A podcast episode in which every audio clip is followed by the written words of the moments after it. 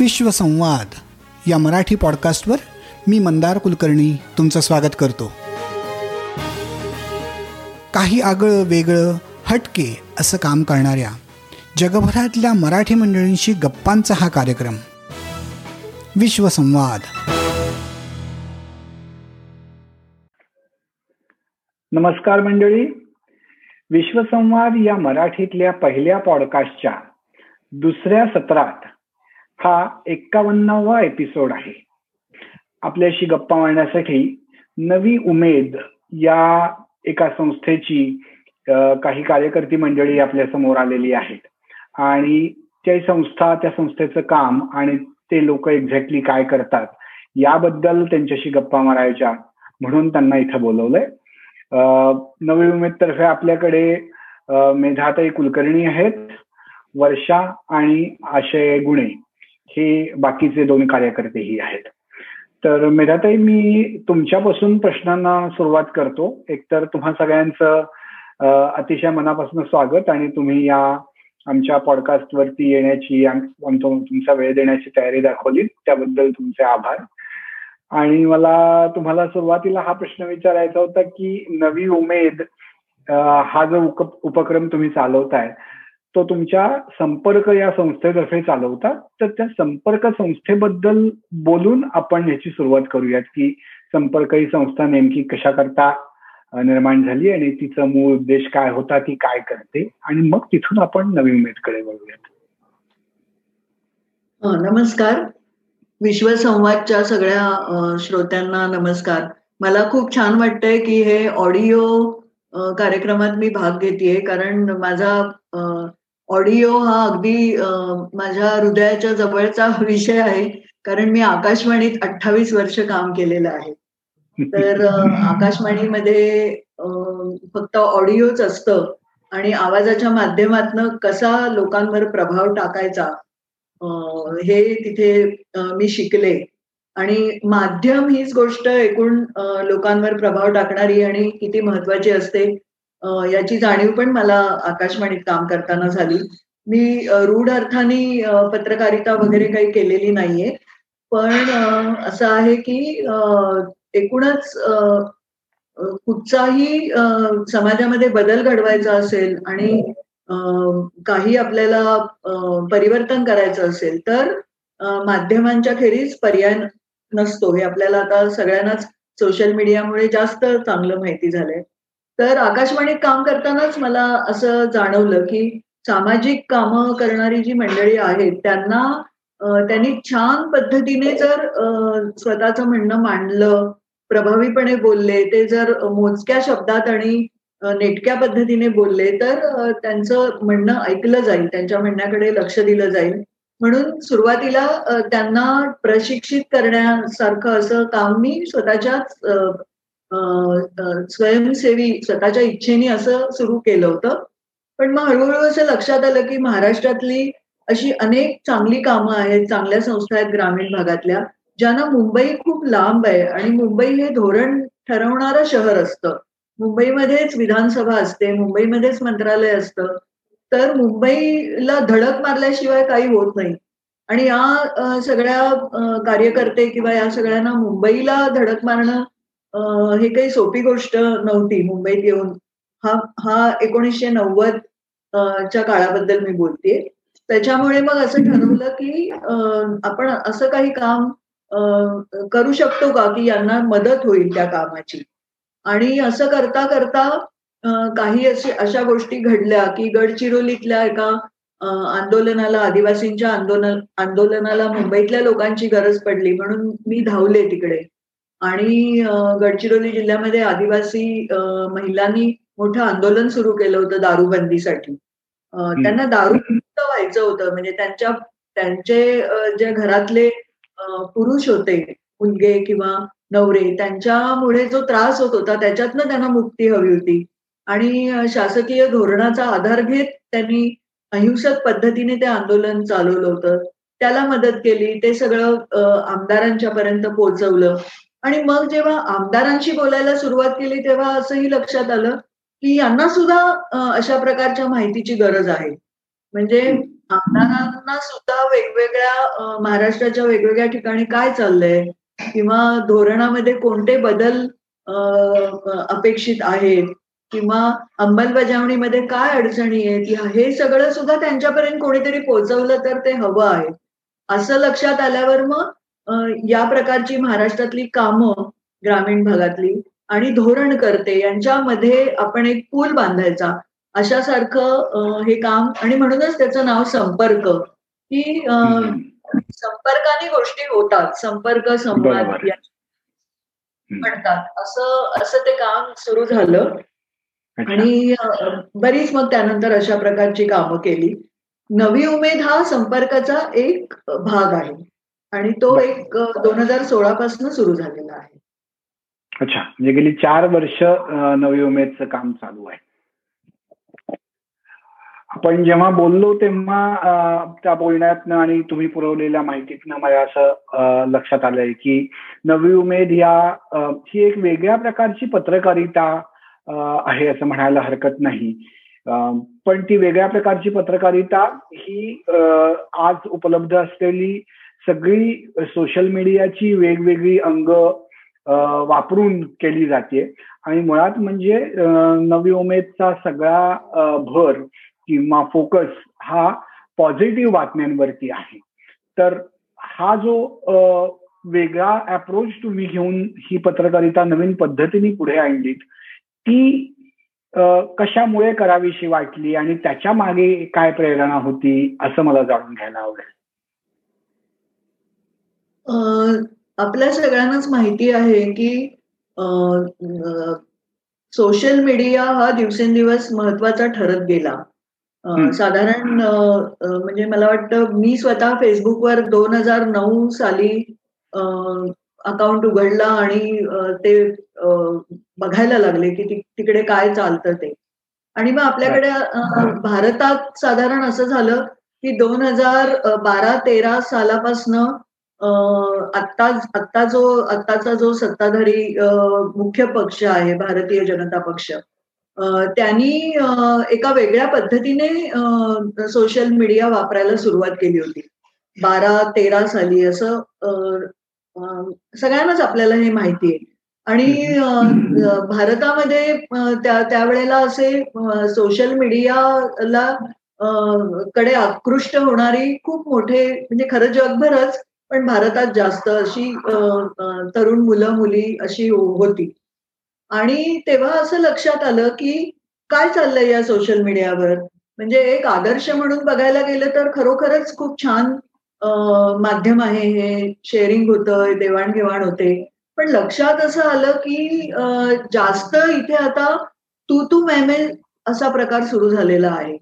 की कोणीतरी म्हणतंय काहीतरी त्याला काउंटर करणारं काहीतरी येतंय. परत म्हणजे ह्याच्यावर असं जर एक फेरफटका मारला तर निराशाच पदरी येण्याची शक्यता जास्त. किंवा असं वाटेल की काय हे म्हणजे काही निरर्थकच काही चाललंय का? असं काहीतरी एक वातावरण तयार व्हायला हळूहळू सुरुवात झाली. आणि दोन हजार चौदा पंधरा साली ते अगदी खूपच म्हणजे आणि तेव्हा ते सवयीचं नव्हतं. आता आपल्या ते वातावरणही सवयीचं झालंय. पण तेव्हा जरा असं वाटत होतं की काय चाललंय? मग कधीही जेव्हा असं संपर्कनी कायम जेव्हा काम केलेलं आहे तेव्हा माध्यमा तून लोकांपर्यंत पोहोचण्याचे बरेच प्रयोग पण केलेले आहेत आम्ही वेगवेगळे. पण ते आधी प्रिंट मीडियामधनं आकाशवाणीमधनं आणि जेव्हा इलेक्ट्रॉनिक चॅनल्स न्यूज चॅनल्स सुरू झाली त्यावेळेला त्या चॅनल्स मधनं केले होते. सोशल मीडिया हा एक नवीन प्रकार होता. आम्ही युनिसेफ सोबत दोन हजार पंधरा साली एक पार्टनरशिप आमची सुरू झाली. युनिसेफ या आंतरराष्ट्रीय संस्थेबरोबर. आणि ती युनिसेफ हे बालकांचे प्रश्न मांडत असते. तर त्या बालक बालकांचे प्रश्न महाराष्ट्रामध्ये अधिक प्रभावीपणे कसे मांडता येतील? आणि ते महाराष्ट्राच्या विधानसभेत त्याची चर्चा कशी होईल? यासाठी आम्ही थोडा अभ्यास आणि काम असं सुरू केलं. त्यावेळेला आमची नेहमी युनिसेफ सोबत चर्चा व्हायची की आता या सगळ्या कामावर एखादा लेख वर्तमानपत्रात लिहिणं किंवा चॅनेलवर हे म्हणजे योग्य आहे का? कारण वर्तमानपत्रांचंही असं होत गेलं होतं की त्यांचा एक रेव्हेन्यू अर्निंगचा मार्ग म्हणून बऱ्याच गोष्टी असं आपण काही सजेस्ट केलं की अमुक करावं तर त्यांच्याकडून असं उत्तर येण्याची शक्यता असायची की नाही मग तुम्ही आपण ते पेड करूया. जर आमदारांच्या बद्दल छापायचं असेल तर आम्हाला पण काहीतरी त्याचा मोबदला मिळावा. किंवा इलेक्ट्रॉनिक चॅनल्सबद्दल असं एक वातावरण तयार झालं होतं की तिथे एकदम काहीतरी सेन्सेशनलच गोष्टी घडतात. म्हणजे आपल्याला जे पोचायचं ते आपल्याला ज्या सुरात आणि ज्या पातळी म्हणजे आपली आवाजाची पातळी मोठी नसेल सौम्यपणे आपल्याला काही गोष्टी मांडायच्या असतील तर त्या तिथे मांडता येतील का? असे प्रश्न जेव्हा होते तेव्हा आम्हाला असं वाटलं की आता आपण सोशल मीडियात आपण एव्ही तेव्ही माध्यमांमधले प्रयोग करतच आलोय. तर आपण सोशल मीडियात आता सोशल मीडियामध्ये शिरकाव केला पाहिजे आणि काही प्रयोग करून बघायला इथे भरपूर वाव आहे. असं लक्षात आलं. आणि युनिसेफबद्दल सांगायलाच पाहिजे की युनिसेफनी मुक्त वाव दिला त्या प्रयोगाला. आणि दोन हजार सोळा साली आम्ही ठरवलं की नवी उमेद नावाचं एक आपण पहिल्यांदा फेसबुक पेज सुरू करायचं की ज्याच्यामध्ये एक छान हे छान चाललेलं आहे असं जे मी म्हणते छान पण गोष्टी होत असतात. खूप काय काय चांगलं चाललेलं असतं पण ते लोकांपुढे आणणार कोण? मग ते लोकांपुढे आणायचं काम आपण करावं असं आम्ही ठरवलं आणि नवी उमेद हे त्याला अगदी सार्थ नाव आम्हाला सुचलं आणि ते सुरू केलं. नक्कीच नक्कीच. नवी उमेद फेसबुक पेज मी स्वतःही गेली कित्येक वर्ष फॉलो करतो आहे. आणि मला अगदी सांगायला आनंद होतोय की विश्व संवादच्या पहिल्या सत्रात आम्ही दोन ज्या दोन अगदी वेगळ्या काम करणाऱ्या पाहुण्यांना त्यांच्या मुलाखती घ्यायला बोलवलं होतं. ते प्रकाश यादगिरे नावाचे एक गाव गणिताचा नावाचा उपक्रम चालवणारे शिक्षक. आणि बैलगाडीच्या माध्यमातून बैलगाडीतून लायब्ररी चालवणारे काशीराज कोळी हे दोन अतिशय महत्त्वाचे आमचे पहिल्या सत्रातले पाहुणे ज्यांची ओळख मला नवी उमेद मिळत झाली. आणि त्याच्यामुळेच खरं तर आपण जास्ती मला हो, तुमची माहिती कळली. त्यामुळे तेव्हापासून आपण संपर्कात आहोत यात काही वादच नाही. तर मला पुढचा प्रश्न असा विचारायचा होता की ही पॉझिटिव्ह बातमी लोकांपर्यंत पोहोचावी म्हणून तुम्ही जो उपक्रम चालू केला. पण त्यातलं मला दुसरंही एक खूप महत्वाचं वाटलं की जे मी तुमच्याकडची माहिती वाचताना लक्षात आलं की फक्त मेट्रोजमध्ये किंवा फक्त मोठ्या शहरांमध्येच न राहता तुम्ही जास्तीत जास्त ग्रासरूट पर्यंत जिल्हा लेवलला तालुका पातळीवरती जाऊनही तुम्ही तिथल्या चांगल्या गोष्टी लोकांपर्यंत पोहोचवण्याचा प्रयत्न करता आहात. तर हे जे तुमचं इन्फ्रास्ट्रक्चर म्हणूयात किंवा तुमची जी टीम तुम्ही उभी केली तिची सुरुवात कशी झाली ती काय काय करते आणि ती कशी उभारलीत तुम्ही हे जाणून घ्यायला पण आवडेल मला. नमस्कार वर्षा आठवले नाव माझं आणि नवी उमेदसाठी मी गेली चार वर्ष काम करते आहे. तर सुरुवात ऍक्च्युली झाली ती खरं तर माझी स्वतःची अडखळत होती. कारण मला पण हे नवीन होतं फेसबुक आणि फेसबुक वापरत होते पण एवढी सवय नव्हती की एवढ्या पॉझिटिव्ह गोष्टी त्याच्यावरती येतात किंवा आपणही लिहू शकतो ही सवय नव्हती. मेधा मॅडमने जेव्हा कॉन्टॅक्ट केला होता तेव्हा हळूहळू एक एक अंदाज आला की आपल्याला नक्की काय करायचंय. आणि सुरुवातीची टीम जमवताना मात्र जरा अडखळायला मात्र खरोखर तेव्हा झालं. कारण एकतर ह्या लोकांना नक्की काय सांगायचंय काय लिहायला सांगायचंय हा सुरुवातीला प्रश्न पडायचा. मेधा मॅडम आणि मी सतत एकमेकींशी कॉन्टॅक्टमध्ये असायचो. मग त्या त्यांचा गायडन्स मला ह्या सगळ्यात खूपच उपयोगी होता तेव्हा. कारण मी स्वतः फील्डमध्ये होते त्याआधी काही वर्ष.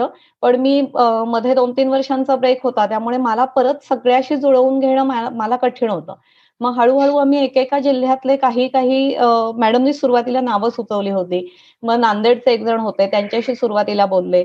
मग त्यांना सांगितलं अशा अशा स्टोरीज आपल्याला पॉझिटिव्ह स्टोरीज करायच्या आहेत. आणि तोपर्यंत असं होतं खरं की पेपरमध्ये जेवढे म्हणून वार्ताहर लिहितात ते आधी सगळ्या निगेटिव्ह गोष्टींच्या बात शोधात असतात निगेटिव्ह बातम्यांच्या. आणि मग तेव्हा त्यांना असं व्हायचं की एवढं बाकी सगळीकडे निगेटिव्ह काहीतरी आहे आमच्या जिल्ह्यात असं होत आहे तसं होत आहे आणि तुम्ही हे कुठनं मागताय? मग त्यांना सांगायला लागायचं की नाही तुमच्या इथे ही चांगली कामं घडत असतात. तुम्ही बघताय का? म्हणजे ती शोधताय का कामं? असं करून करून त्यांना गप्पा मारत मारत त्यांच्याकडनं विषय काढून घ्यायला लागायचे. आणि मग एक एक करत करत जेव्हा ते छान विषय सांगायला लागले तेव्हा त्यांनाही कळलं की अरे आपल्या इथे हे चांगलं काम घडतंय. मग ती सुरुवात झाली. चांगल्या कामाकडे बघण्याचा सुद्धा दृष्टिकोन तयार करावा लागतो. हे खूपच वेगळं लर्निंग मला यातनं झालंय असं वाटतं. कारण बरोबर आहे आजकाल काहीतरी सनसनाटी लोकांपुढे आणल्याशिवाय त्याला वाचक वर्ग मिळणार नाही. अशी बहुतेक इन जनरलच वृत्तपत्रांची भावना झाली असावी. आणि त्यामुळे पॉझिटिव्ह गोष्टींकडे लक्ष द्यायच्याऐवजी निगेटिव्ह गोष्टींकडे लक्ष दिलं जात आहे आणि त्या सगळ्या पार्श्वभूमीवर फक्त पॉझिटिव्ह गोष्टींवरती भर देऊन त्यापुढे आणणं हे खरंच खूप कौतुकास्पद काम तुम्ही मंडळी करताय. असं मला नक्कीच म्हणायचं इथे.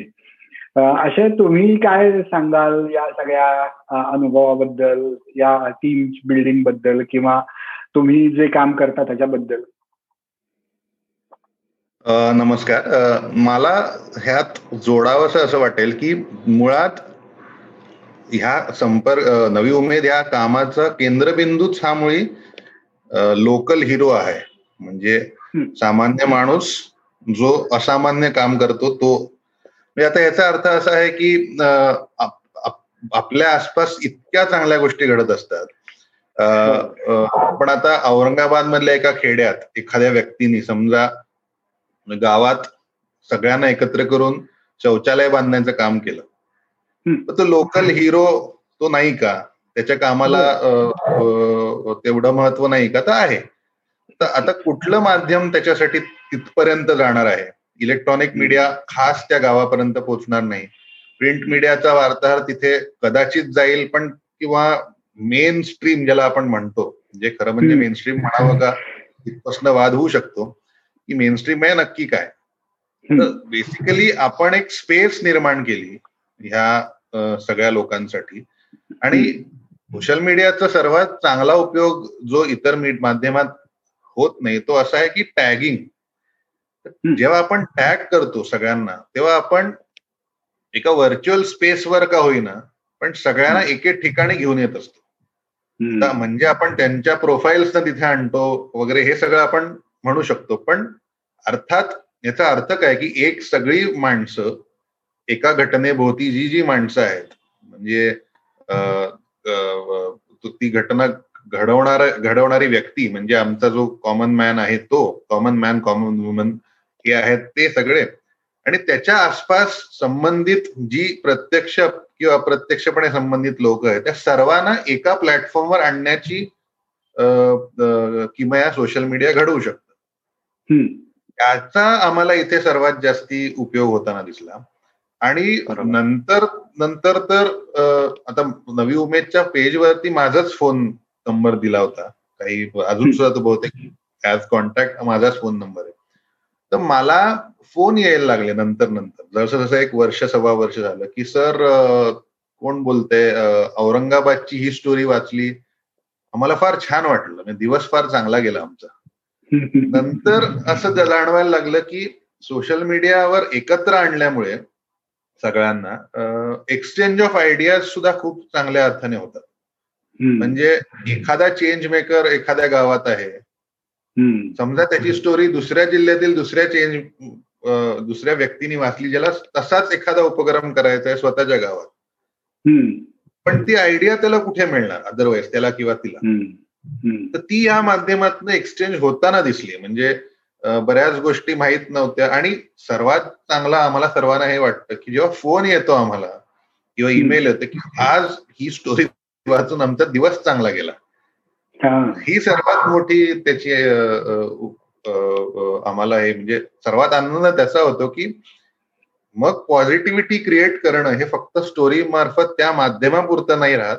तर ते त्याच्या पलीकडे जाऊन आपला दिवस जर एखाद्या घटनेने चांगला जात असेल तर त्याच्यावर दुसरं काय? काहीच नाही. खरोबर अगदी शंभर टक्के तुमचं म्हणणं पटण्याजोगं आहे की कुणाचा तरी दिवस कुणाच्या तरी आयुष्यात एका नाही आणि अर्थातच हजारो तुम्हाला जरी एक फोन येत असला तरी तो फोन प्रातिनिधिक असणार.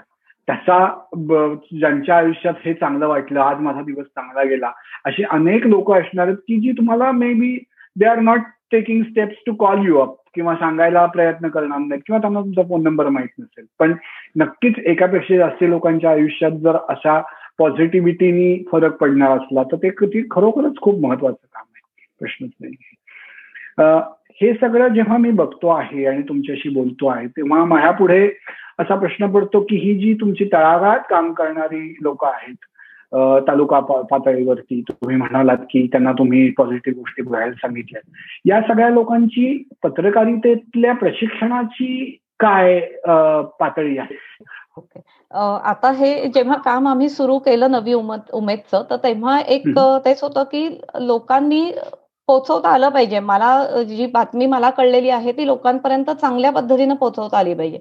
यासाठी लिखाणाचं तर कौशल्य हवंच. म्हणून मग आम्ही पत्रकारच बघत होतो तेव्हा या कामासाठी. माझं स्वतःचंही जर्नालिझम झालेलं होतं. आणि मी काही फीचर एजन्सी आणि न्यूजपेपरसाठी काम केलेलं होतं. त्यामुळे मला तो लिखाणाचा अनुभव होता स्वतःला. आणि एडिटिंग वगैरे हे पण जे त्यामध्ये येतं तर ते पण मी एकीकडे शिकत होते. मग आम्ही लोक शोधताना जनरल जे न्यूजपेपरमध्ये काम करत आहेत आणि ज्यांना हे काम करणं साईड बाय साईड शक्य आहे आणि जे जरा बोलताना लक्षात येतं काही लोकांशी की हा माणूस पॉझिटिव्ह गोष्टी शोधतोय जे काही आजूबाजूला निगेटिव्ह घडतंय त्यातनं पण हा माणूस पॉझिटिव्ह शोधतो आहे. तर अशा माणसांशी एक रॅपो चांगला डेव्हलप होतो ऑटोमॅटिकली म्हणजे मी ज्या लोकांशी बोलायचं तेव्हा मला लक्षात यायचं की नाही हा माणूस स्वतः चांगलं काम करणार आहे त्याच्या शहरात. त्यामुळे हा नक्कीच नवी उमेदसाठी चांगलं लिहू शकतो. त्यामुळे असे आम्ही जर्नालिझम झालेले लोक आणि जे आता फील्डमध्ये वर्किंग आहेत असेच लोक आम्ही शोधत राहिलो कायम. आजही जी नवीन टीम नवीन नवीन तालुका पातळीवरनं पण जे लोक येतात त्यात आता आता असं आहे की काही शिक्षक आहेत पण त्यांना लिखाणाची आवड आहे आणि ते चांगलं लिहू शकतात. ही प्रोसेस आहे म्हणजे अशी सुरू की आम्ही पण त्यांना शिकवतो एकीकडे जेव्हा ते लिहून पाठवतात मला स्टोरी तेव्हा मी त्यांच्याशी फोनवर बोलते की हे मला असं असं हवंय.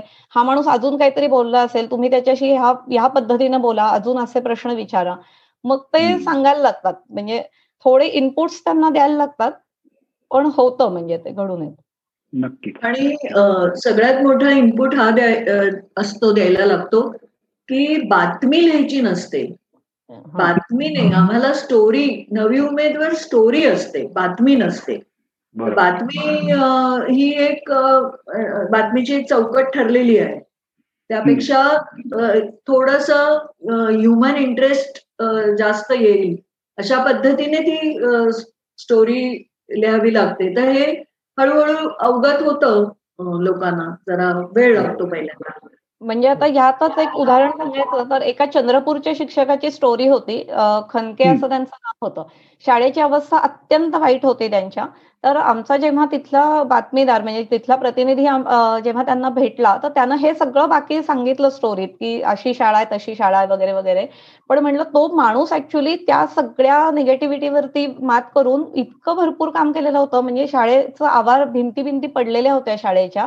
पण त्याच भिंती त्यानं दगडविटा रचून किंवा बाहेर शाळेच्या बाहेरचं आवार होतं ते त्यानं काचांचे तुकडे असतील प्लास्टिकच्या बाटल्या असतील त्याने ते सजवलेलं होतं त्यानं. झाडांचे वेगळ्या वेगळ्या आळी करून डिझाईन्स केलेली होती. नंतर त्यात तो मुलांना शिकवत होता. म्हणजे त्यानं वर्ग खोल्या पडल्या तर तिकडे तो नाही मुलांना घेऊन बसला की आपल्या मुलांना धोका आहे त्याचा म्हणून. पण तो वर्गाच्या बाहेर शाळा त्याची छान चालू होती. आणि हे त्यानं कसं केलं सगळं? तर मुलांना मदतीला घेऊनच त्यानं केलेलं होतं. हे ह्या लोकांच्या पहिल्या पहिल्यांदा लक्षात नाही यायचं की त्यांना फक्त त्यातली बातमी काय दिसायची की शाळा पडलेली आहे आणि तिथेच मुलं शिकतात पण तो तिथला एकच शिक्षक आहे एक शिक्षकी शाळा आहे तो एवढं सगळं करतोय. हे त्यांच्या लक्षात नाही आहे. मग हे तेव्हा त्यांना सांगायला लागायचं की तुम्ही एकदा बोला. मग अशा वेळी मी त्या शिक्षकांशी पण बोलायचंय त्या खनके सरांशी मी स्वतः बोलले.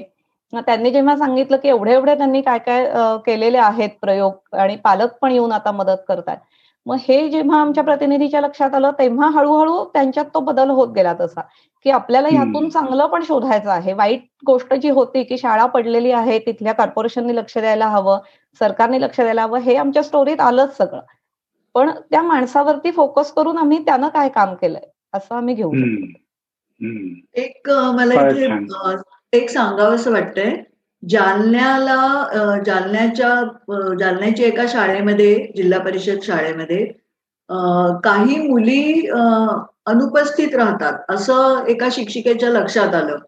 विशिष्ट वेळी मुली विशिष्ट दिवसांमध्ये मुली येत नाहीयेत शाळेत. तर तिने अधिक माहिती काढली तेव्हा तिला लक्षात आलं की मासिक पाळी हे कारण आहे त्याचं. म्हणून मुली दांडी मारतात शाळेला. तर असं बरोबर नाही. मुलींना यावंसं वाटत नाही शाळेत कारण शाळेत काही तशी व्यवस्था नाही.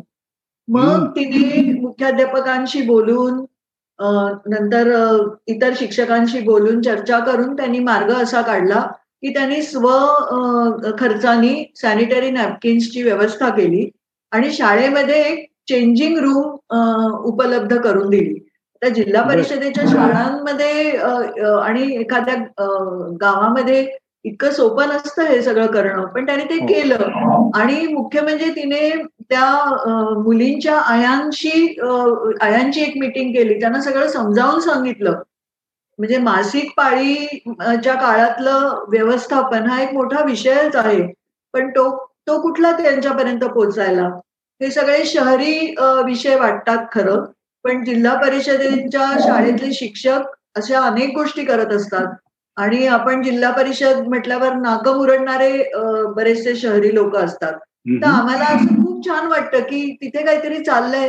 त्या त्या बाईनी तो प्रयत्न केल्यामुळे तिथे मुलींची उपस्थिती शंभर टक्के झाली पुढे.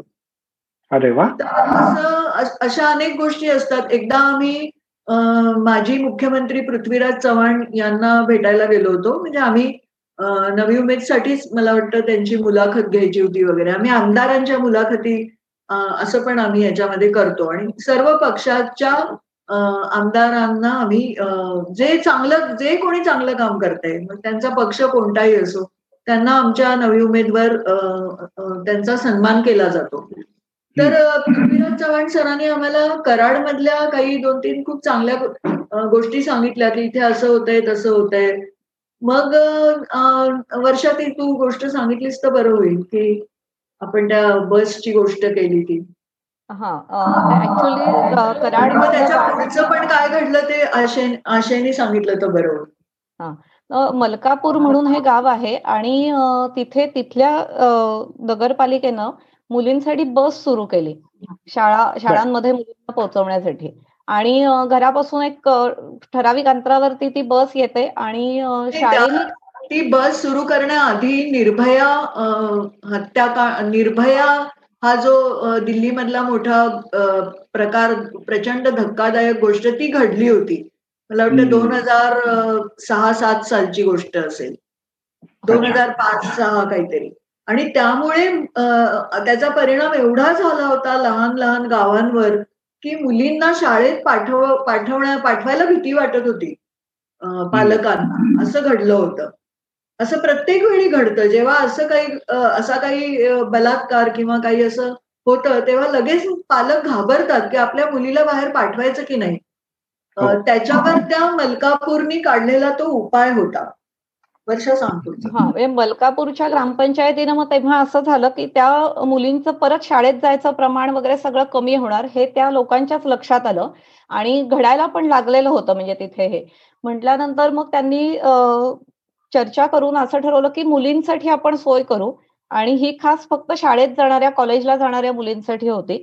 तर त्यांनी घरापासून मुलींना एक ठराविक बस स्टॉप पर्यंत फक्त चालत यायला लागेल किंवा तेवढं पण खरं तर अंतर नाही येत आहे. आणि जवळपास हा पूर्ण खर्च आहे हा तिथल्या ग्रामपंचायत ग्रामपंचायतीनं केलेला आहे. आणि काही ठराविक रक्कम म्हणजे जी अगदी मोजकी असेल ती त्यांनी पालकांकडनं घेतली. आज तिथल्या मुली आहेत त्या पूर्णपणे त्या बसवर अवलंबून आहेत पण त्या शाळेत सगळ्या जाऊ शकतात. म्हणजे शाळा कॉलेज हे सगळं त्यांचं व्यवस्थित सुरू आहे का? आता या बस उपक्रमाने.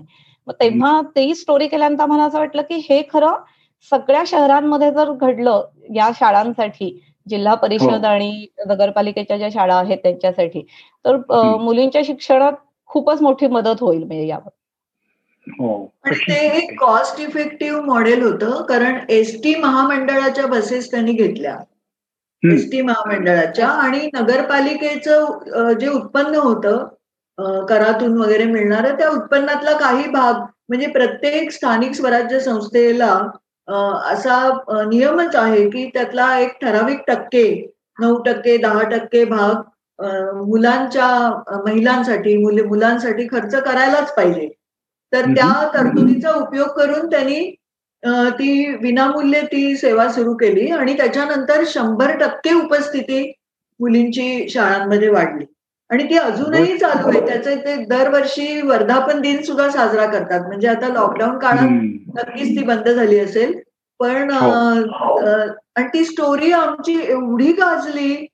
म्हणजे अशा आणि हे हा पण एक अनुभव येतोच की जेव्हा कधी असं काहीतरी आपण अशी स्टोरी असते की अशक्यच वाटावं आणि ते शक्य झालेलं आहे. तर अक्षरशः दोन दोन लाख त्याचे वाचक म्हणजे वाचकांपर्यंत ती पोहोचत असते. हो. आणि हे सगळं धोरणात आणण्यासाठी पण आम्ही प्रयत्न करतो. की आता त्या बसचं झालं ते आशय पुढचं सांगते. अजूनही ते धोरणात आलं नाही पण आम्ही परत प्रयत्न करतोच आहोत. हो. ती स्टोरी नंतर व्हायरल होत गेली आणि change dot O R G ही जी आपली सगळ्यांना माहिती असणार वेबसाईट आहे आणि त्यांच्या भारतातल्या टीमचा आम्हाला फोन आला ती स्टोरी वाचून. ही स्टोरी आपण change dot O R G वर ऍज अ पेटिशन म्हणून घेऊया. आणि ती पेटिशन म्हणून घेतल्यानंतर चीफ मिनिस्टर महाराष्ट्र हे एक registered position change dot O R G वर झालेली आहे ऑलरेडी म्हणजे तुम्ही चीफ मिनिस्टर महाराष्ट्र यांना उद्देशून एखादं पेटिशन सुरू करू शकता. तर आम्ही त्या पूर्ण पुन्हा मलकापूर च्या तिथल्या लोकांशी संपर्क साधला. अजून काही जे त्यांना डिटेल हवे होते ते मागितले. आणि ती नव्याने इंग्लिशमध्ये लिहिली. आणि चेंज डॉट ओ आर जीने ते सगळं पूर्ण पेटिशन त्यांच्या नेटवर्कमध्ये पसरवून आणि त्याचाही बराच चांगला रिस्पॉन्स आम्हाला यायला लागला. आणि इनफॅक्ट ती स्टोरी तिथल्या एका मुलीच्या नावाने आम्ही ती प्रकाशित केली चेंज डॉट ओआरजी वरती. म्हणजे मी ही एक मुलगी आहे. मी ही बस सेवा तर माझ्यासारख्या महाराष्ट्राच्या इतर मुलींना सुद्धा याची अशी सेवा मिळायला पाहिजे जेणेकरून त्यांची शिक्षण पूर्ण त्यांचं शिक्षण पूर्ण होईल आणि माझ्यासारखेच त्यांना संधी मिळेल. म्हणजे झालं असं की एक एकापासून अनेकांपर्यंत जो एक कलेक्टिव्ह रोल असतो इंटरनेटचा आणि जो शक्य आहे की सगळ्यांचं मुवमेंट बनून जात. It's a movement for all तर ते याच्यातनं जाणवलं आणि ते साध्य होताना दिसलं. आता अजून अर्थात धोरण होणं हे फार मोठी प्रक्रिया आहे. त्यामुळे लगेच सगळं साध्य झालंय असं नाही म्हणता येणार. परंतु नक्कीच त्या दिशेने प्रयत्न झाले आणि एक गोष्ट काय करू शकते आणि किती लोकांपर्यंत शकते आणि किती लोक त्यात प्रभावित होऊन पुढे ती घेऊन जाऊ शकतात स्वतःच. कारण इंटरनेटचं तसंच आहे ना मी एकदा शेअरिंगचा ऑप्शन तोच आहे की माणूस एक काहीतरी कृती करतो पण पुढे ती लोकच त्याला पुढे घेऊन जातात. त्याला स्वतःहून ती तो मुद्दा मांडावा लागत नाही परत परत तो लोकांचा मुद्दा होऊन जातो. तो अशा अर्थाने डेमोक्रेटायझेशन ऑफ इन्फॉर्मेशन नवी उमेद मार्फत होते ही एक फार आनंदाची गोष्ट आहे. आणि मला वाटतं की ते होणं हाच तुमच्या कामाची पावती किंवा तुमच्या यशाचं मोजमाप आहे नक्कीच. तुम्ही ज्या काही गोष्टी शेअर केल्यात आता इथे आणि तुमच्या बाकीच्या त्या एका डॉक्युमेंट मला जे पाठवलं होतं. त्याच्यातनं मला हेच दिसतं की हे जे काम तुम्ही पॉझिटिव्हिटी पुढे न्यायचा प्रयत्न करतायत ते खूप वेगवेगळ्या पातळ्यांपर्यंत पोचतं आहे. आणि तुम्ही त्या दिलेल्या ज्या वेगवेगळ्या गोष्टी मी तिथे वाचल्या ज्याच्या इन्फ्लुअन्सचा जो परिणाम झाला त्याच्यानी खरोखरच मला वाटतं की तुमचं जे काम आहे त्या कामाला नक्कीच उभारी मिळाली असणार आणि तुम्हाला ते लोकांपर्यंत पोहोचवण्याचा आनंद झाला असेल. तुम्ही तुम्ही आता जे म्हटलं मंदार की म्हणजे लोकांचा मिळणारा प्रतिसाद हाच हीच यशाची पावती आहे हे इतकं खरं आहे. कारण असं की आता या कोविड काळात आम्हाला जाणवलं की अनेक लोक स्वतःहून आम्हाला अप्रोच होत आहेत की आम्हाला नवी उमेदवार काहीतरी लिहायचंय. आम्हाला काहीतरी बोलाय तुमच्या आम्ही आता बरेच लाईव्ह कार्यक्रम करत असतो नवी उमेदवार लाईव्ह चर्चा त्याच्यात आम्हाला यायचंय वगैरे असं. हे मी अशासाठी म्हणतेय की बऱ्याच वेळेला म्हणजे आपल्याला अशी अशी अनेक फेसबुकवर प्रोफाईल्स किंवा पेजेस दिसतात की ज्याच्यामध्ये लाखावारी लाईक्स वगैरे असं असतात. आणि अनेकदा ते स्पॉन्सर्ड असतात. तर एक आम्ही ठरवलेलं होतं की आपण आपण ह्याच्यासाठी पैसे नाही वापरायचे. म्हणजे आपण पैसे फेसबुकला पैसे देऊन आपण आपलं पेज वाढवायचं नाही. तर आपला कॉन्टेंट हाच आपला महत्त्वाचा असला पाहिजे. आपल्या स्टोऱ्या वाचून लोक आपल्याकडे आकर्षित झाले पाहिजेत. ते आम्ही पाळलं दुसरी गोष्ट म्हणजे फेसबुकची एकदा सामर्थ्य लक्षात आल्यानंतर जेव्हा कळलं की लोकांना कळत गेलं तेव्हा लोकांनी फॅशन लाईफस्टाईल रेसिपी ह्याच्यासाठी कितीतरी अशी फेसबुक पेजेस वगैरे सुरू झाली. आणि ते लोकांच्या खूपच जिव्हाळ्याचे विषय असल्यामुळे त्याच्यावर उड्या पडतात आणि त्यात काही गैर नाहीच आहे म्हणजे. पण त्या तुलनेत कुठच्या तरी गावात चंद्रपूर जालना उस्मानाबाद अशा ठिकाणी कोणीतरी चांगलं काम करतंय आणि ते आम्ही छापतोय ते आम्ही पब्लिश करतोय पोस्ट करतोय आणि तिकडे लोक येऊन कौतुक करतायत हे मला खूपच गुणात्मक दृष्ट्या खूप वेगळं वाटतं. नक्कीच. प्रश्नच नाही काही. म्हणजे मला अगदी चांगलंच आठवतंय की आत्ता परवाच जेव्हा देसले सरांना एवढा मोठा एक हो. सात कोटी रुपयाचा पुरस्कार मिळाला देसले सरांची बातमी ही नवी उमेदनीच पुढे आणलेली होती. मला ती चांगली वाचल्याचं आठवतही होतं. आणि जेव्हा तो पुरस्कार मिळाल्याची बातमी मी कुठेतरी वाचली तेव्हा मी म्हटलं अरे हे मी वाचलेलं आहे आधीच. आणि मग ती नवी उमेदमध्ये वाचल्याचंही मला आठवलं. त्यामुळे खरोखरच तुमच्या लोकांचं काम जे कसं योग्य गोष्टीला महत्त्व देऊन त्याला योग्य वेळी पुढे आणणं जे तुम्ही करतायत. त्या त्याबद्दल पुन्हा एकदा मला तेच म्हणावं वाटतं की त्या खरोखरच कौतुक जितकं करावं तितकं थोडं आहे. आपल्या राहिलेल्या वेळात मला एक दोन प्रश्न असे विचारायचे आणि बहुतेक मला वाटतं की ते प्रश्न आमच्या सगळ्या श्रोत्यांच्या मनात असतील की तुम्ही हे जे सगळं काम करता आहात एवढी साधारणपणे लोकांची एक वीस ते पंचवीस लोकांची टीम तुमच्याकडे आहे. या सगळ्याचं फंडिंग मॉडेल काय आहे? बिझनेस मॉडेल ज्याला म्हणतो ते काय आहे? या सगळ्याला उभा लागणारा निधी कुठून उभा राहतो? मगाशीच म्हटलं की युनिसेफ युनिसेफ आमच्या पाठीशी उभा आहे. आणि ह्याचं फंडिंग काही काही फंडिंग युनिसेफ काही भाग युनिसेफकडून होतो. अर्थातच युनिसेफसाठी आम्ही बालकांच्या प्रश्नांवरची ऍडव्होकसी हे एक मुख्य काम करतोय.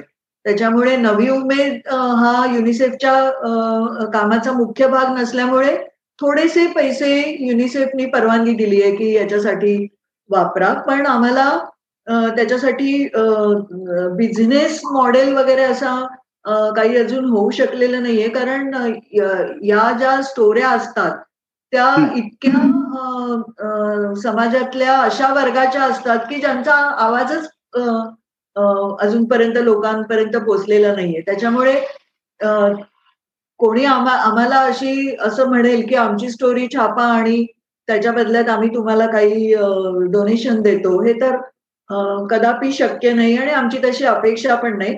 पण आम्ही आमचीच मित्रमंडळी किंवा आता तुमच्यासारखी जी लोक आहेत की ज्यांना नवी उमेद चालावं नवी उमेदवर अशा स्टोऱ्या येत राहाव्यात. हे मॉडेल एक चांगलं डेव्हलप झालेलं आहे. चार वर्ष यांनी एक काहीतरी करून दाखवलेलं आहे.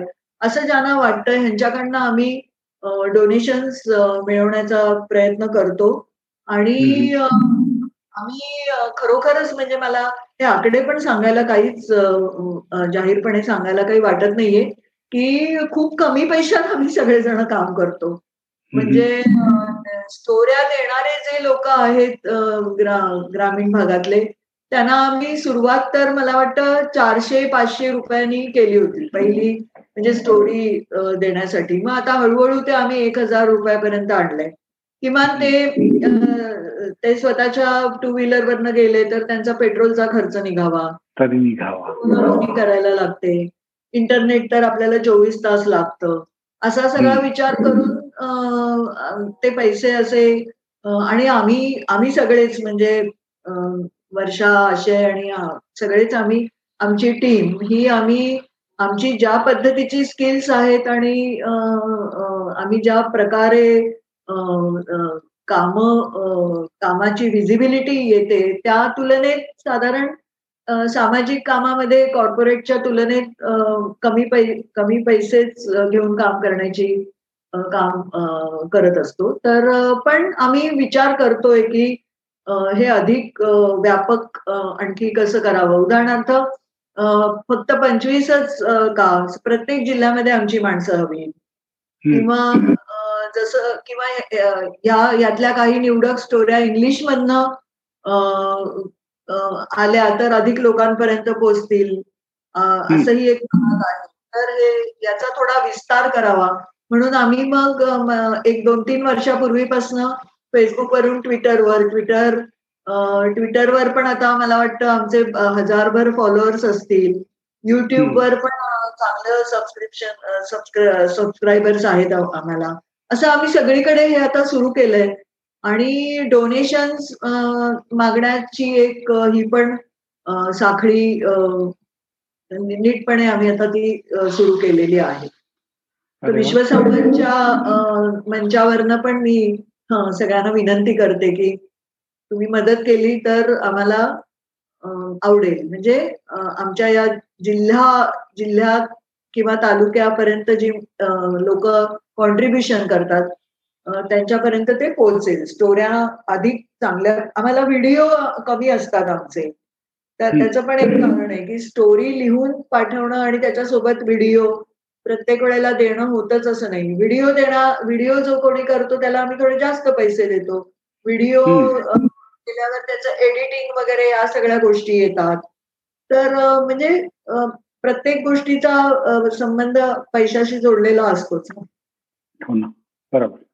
मला वाटतं की तुमची वेबसाईट जी आहे त्या वेबसाईटचा ऍड्रेस जर इथे तुम्ही सांगितलात तर ज्या लोकांना तुम्हाला मदत करायची असेल त्यांना तुमच्याशी संपर्क साधण्यासाठी मदत होईल. तर तुमच्या वेबसाईटचा ऍड्रेस काय आहे तुम्ही सांगून ठेवाल का? हो डब्ल्यू डब्ल्यू डब्ल्यू डॉट नवी उमेद डॉट ओ आर जी नवी उमेद हेच नाव आहे. तर नवी उमेद डॉट ओ आर जी वर आपण गेलात तर आपल्याला नक्कीच त्या सगळ्या स्टोरीज परत तिथेही वाचायला मिळतील. आम्ही अधूनमधून ती वेबसाईटही अपलोड करत असतो अपडेट करत असतो. आणि तिथे तुम्हाला आम्हाला सपोर्टही करता येईल. वा फारच छान. तुमच्या सगळ्यांशी गप्पा मारून ही नवी उमेदच्या कामाची मला खूप जवळनं जास्त पुन्हा एकदा ओळख झाली असं म्हणायला पाहिजे. इतके दिवस आपण वेगवेगळ्या फक्त सोशल मीडियातनं संपर्कात होतो. आता प्रत्यक्ष बोलायची संधी मिळाली. तुम्ही लोक खूप छान काम करताय हे मी तुम्हाला पावती द्यायची काही गरज नाहीये पण त्याबद्दल तुमचं कौतुक मात्र मला जरूर करा असं वाटतं. आणि या नोटवरच तुम्हा सगळ्यांना तुमच्या पुढच्या कामांसाठी शुभेच्छा देऊन आपण आज आपला हा गप्पांचा कार्यक्रम इथे थांबवूयात. धन्यवाद. धन्यवाद.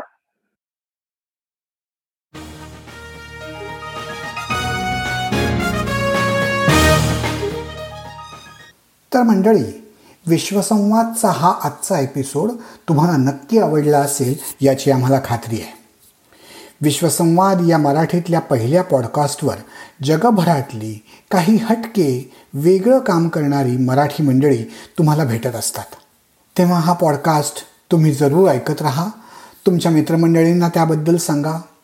आमच्या फेसबुक पेजवर जाऊन लाईक करा. ऐका आणि ऐकवतही राहा. विश्वसंवाद.